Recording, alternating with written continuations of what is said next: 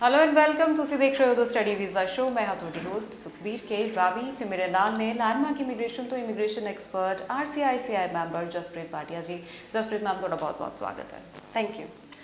Ma'am ਜਿੱਦਾਂ ਕਿ Covid ਦੀ situation ਚੱਲ ਰਹੀ ਹੈ ਔਰ ਲੋਕ ਬਹੁਤ ਕਨਫਿਊਜ਼ਡ ਹੈ। ਬਹੁਤ ਲੋਕਾਂ ਨੂੰ ਇਦਾਂ ਲੱਗਦਾ ਕਿ ਹੁਣ ਪੀਆਰ ਦੇ ਆਪਸ਼ਨਸ ਜਿਹੜੇ ਹੈ ਕਿ ਉਹ ਉਨੇ ਪੋਸੀਬਲ ਨਹੀਂ ਹੈ ਜਿੰਨੇ ਕਿ ਇਸ ਕੋਵਿਡ ਦੀ ਸਿਚੁਏਸ਼ਨ ਤੋਂ ਪਹਿਲਾਂ ਸੀਗੇ। ਸੋ ਇਦਾਂ ਦੇ ਲੋਕਾਂ ਦੀ ਕਨਫਿਊਜ਼ਨ ਨੂੰ ਕੱਟ ਕਰਨ ਵਾਸਤੇ ਮੈਂ ਚਾਹੁੰਦੀ ਹਾਂ ਤੁਸੀਂ ਥੋੜਾ ਪੀਆਰ ਬਾਰੇ ਇਲੈਬੋਰੇਟਲੀ ਇਨਫੋਰਮੇਸ਼ਨ ਦਿਓ।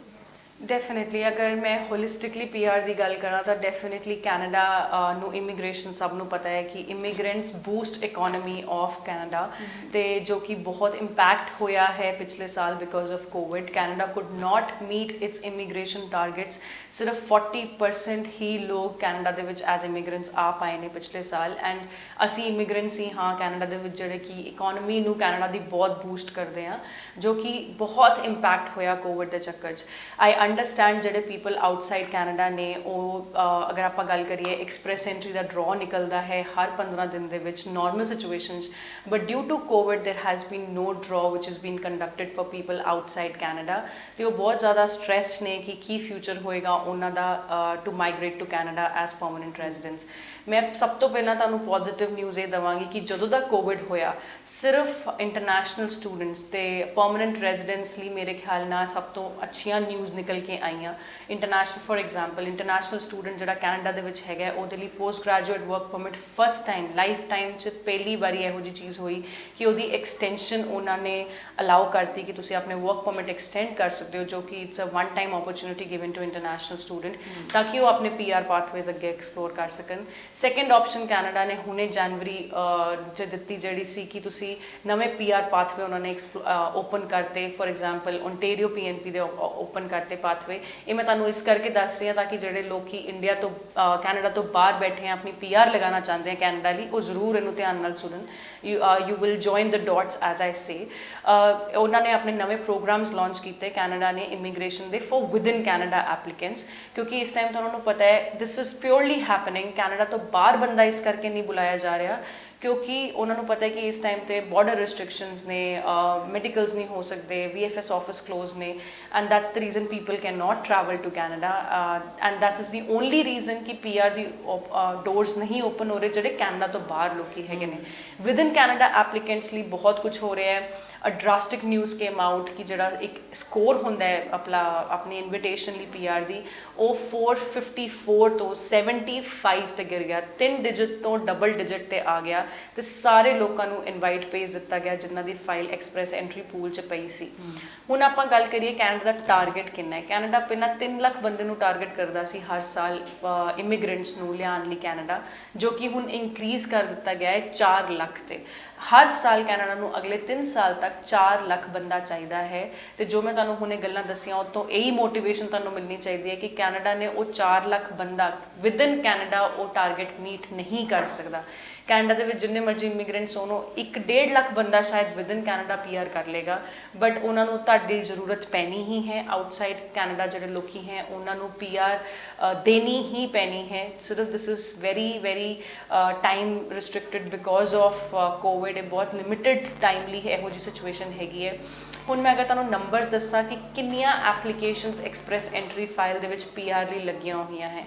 Only 1,66,000 files are currently in the pool Express Entry pool ਚ ਸਿਰਫ 1,60,000 ਦੇ ਕਰੀਬ ਫਾਈਲ ਲੱਗੀ ਹੋਈ ਹੈ। ਤੇ ਤੁਸੀਂ ਦੇਖ ਲਓ ਅਗਰ ਕੈਨੇਡਾ ਨੇ 4 ਲੱਖ ਬੰਦੇ ਨੂੰ ਇਨਵਾਈਟ ਕਰਨਾ ਹੈ ਤੁਸੀਂ 1,60,000 ਬੰਦਾ ਹੈਗੇ ਹੋ ਜਿਹੜੇ ਇਸ ਟਾਈਮ ਤੇ ਪੂਲ 'ਚ ਹੈਗੇ ਹੋ। ਅਗਰ ਕੈਨੇਡਾ ਨੂੰ ਆਪਣੇ ਉਹ ਟਾਰਗੇਟਸ ਮੀਟ ਕਰਨੇ ਆ ਤਾਂ ਤੁਹਾਨੂੰ ਲੱਗਦਾ ਹੈ ਕਿ ਜਿਹੜਾ 469 ਦੇ ਸਕੋਰ ਦੀ ਕਟ ਆਫ ਕੈਨੇਡਾ ਇਸ ਟਾਈਮ ਤੇ ਲੈ ਕੇ ਬੈਠਾ ਹੈ ਕਿਆ ਉਹ ਮੇਨਟੇਨ ਕਰੇਗਾ? ਵੀ ਆਰ ਹਾਈਲੀ ਸਪੈਕੂਲੇਟਿੰਗ ਦਿਸ ਕਿ ਅਗਰ ਕੈਨੇਡਾ 75 ਤੇ ਸਕੋਰ ਗਿਰਾ ਸਕਦਾ ਹੈ ਆਪਣਾ ਵਿਦਨ ਕੈਨੇਡਾ ਐਪਲੀਕੈਂਟਸ ਲਈ ਤੇ 27000 ਬੰਦੇ ਨੂੰ ਇਨਵਾਈਟ ਕਰ ਸਕਦਾ ਹੈ ਇਕੱਠਾ। ਤਾਂ ਜਿਹੜਾ ਆਊਟਸਾਈਡ ਕੈਨੇਡਾ ਐਪਲੀਕੇਸ਼ਨ ਬੰਦਾ ਲਾ ਕੇ ਬੈਠਾ ਹੈ, ਤਾਂ ਯੂ ਨੈਵਰ ਨੋ ਜਿਹੜਾ 469 ਸਕੋਰ ਹੈ, ਉਹ 400 ਹੋ ਜਾਏ 420 ਹੋ ਜਾਏ 390 ਹੋ ਜਾਏ। We are highly speculating this to happen by year end ਕਿਉਂਕਿ Canadian immigration right now is totally unpredictable and only doing good things for people who are outside Canada and for the immigrants. ਇਸ ਕਰਕੇ ਮੈਂ ਸਭ ਨੂੰ ਇਹੀ recommend ਕਰਾਂਗੀ ਕਿ ਅਗਰ ਤੁਹਾਡੇ ਕੋਲ ਆਪਣਾ ਆਇਲ ਸਕੋਰ ਰੈਡੀ ਹੈ ਤੁਸੀਂ ਆਪਣੇ ECA ਰਿਪੋਰਟਸ ਰੈਡੀ ਰੱਖੀਆਂ ਹੋਈਆਂ ਹੈ ਆਪਣੀ ਐਜੂਕੇਸ਼ਨ ਨੂੰ ਵੈਸ ਇਵੈਲੂਏਟ ਕਰਾਇਆ ਹੋਇਆ ਹੈ ਐਂਡ ਤੁਹਾਡੇ ਕੋਲ ਵਰਕ ਐਕਸਪੀਰੀਅੰਸ ਹੈਗਾ ਹੈ ਤਾਂ do not waste time at least ਆਪਣਾ ਐਕਸਪ੍ਰੈਸ ਐਂਟਰੀ ਪ੍ਰੋਫਾਈਲ ਕ੍ਰੀਏਟ ਕਰਾ ਲਓ ਅਹ, ਜਾਂ ਆਪੇ ਕਰ ਲਓ ਹਾਊਐਵਰ ਇਟ ਇਜ਼ ਤੁਸੀਂ ਡੈਫੀਨਿਟਲੀ ਪੂਲ ਦੇ ਵਿੱਚ ਐਂਟਰ ਹੋ ਜਾਓ ਬਿਕਾਜ਼ ਯੂ ਨੈਵਰ ਨੋ ਕਿ ਤੁਹਾਡੇ ਕਦੋਂ ਤੁਹਾਨੂੰ ਇਨਵੀਟੇਸ਼ਨ ਆ ਜਾਏ ਕਦੋਂ ਥੱਲੇ ਸਕੋਰ ਗਿਰ ਜਾਏ। ਅਗਰ 75 ਸਕੋਰ ਜਾ ਸਕਦਾ ਹੈ ਲਾਈਫ ਟਾਈਮ ਚ ਪਹਿਲੀ ਵਾਰੀ then anything can happen for your profile as well ਤੁਸੀਂ ਸਾਡੇ ਨਾਲ ਟੱਚ ਬੇਸ ਬਣਾ ਸਕਦੇ ਹੋ। I am in India right now I am a regulated immigration consultant myself ਤੁਸੀਂ ਮੈਨੂੰ ਮੇਰੇ ਕੈਨੇਡੀਅਨ ਨੰਬਰ ਦੇ ਉੱਤੇ ਮੈਸੇਜ ਕਰ ਸਕਦੇ ਹੋ which is +1647 9972486 ਤੁਸੀਂ ਮੈਨੂੰ ਈਮੇਲ ਵੀ ਕਰ ਸਕਦੇ ਹੋ ਆਪਣੇ documents on canada@landmarkimmigration.com and I'll be able to assess your documents better ਜੀ ਬਿਲਕੁਲ ਤੇ ਅ, ਜਿਹਨੂੰ ਕਹਿੰਦੇ ਆ ਨਾ ਮੈਮ ਕਿ ਕੋਵਿਡ ਤੋਂ ਬਾਅਦ ਸਿਚੁਏਸ਼ਨਸ ਬਹੁਤ ਬਦਲ ਰਹੀਆਂ ਤੇ ਇੱਧਰ ਜਿਹੜੇ ਇਮੀਗ੍ਰੈਂਟਸ ਉਹਨਾਂ ਦੇ ਲਈ ਸਿਚੁਏਸ਼ਨ ਪੋਜ਼ਿਟਿਵ ਤੇ ਪੋਜ਼ਿਟਿਵ ਹੋ ਰਹੀ ਹੈ ਸਪੈਸ਼ਲੀ ਜਿਹੜੇ ਪੀਆਰ ਅਪਲਾਈ ਕਰਨਾ ਚਾਹੁੰਦੇ ਕਿਉਂਕਿ ਜਿਸ ਤਰ੍ਹਾਂ ਜਸਪ੍ਰੀਤ ਜੀ ਨੇ ਦੱਸਿਆ ਕਿ ਸਕੋਰ ਇੰਨਾ ਜ਼ਿਆਦਾ ਡਾਊਨ ਗਿਰ ਗਿਆ ਹੈ ਕਿ ਐਕਸਪੈਕਟਡ ਹੀ ਨਹੀਂ ਸੀਗਾ। ਲਾਈਫ ਟਾਈਮ 'ਚ ਪਹਿਲੀ ਵਾਰ 75 ਸਕੋਰ ਵਾਲਿਆਂ ਨੂੰ ਵੀ ਅ, ਜਿਹੜੇ ਇਨਵੀਟੇਸ਼ਨਸ ਹੈ ਉਹ ਭੇਜੇ ਜਾ ਰਹੇ ਨੇ। ਤੇ ਮੈਮ ਤੁਸੀਂ ਕਿਹਾ ਈਅਰ ਐਂਡ ਤੱਕ ਪੋਸਿਬਿਲਿਟੀਜ਼ ਹੈਗੀਆਂ ਨੇ ਤੇ ਹੁਣ ਲੋਕ ਜਿਹੜੇ ਅਪਲਾਈ ਕਰਨਾ ਚਾਹੁੰਦੇ ਨੇ ਕਿ is this the right time to apply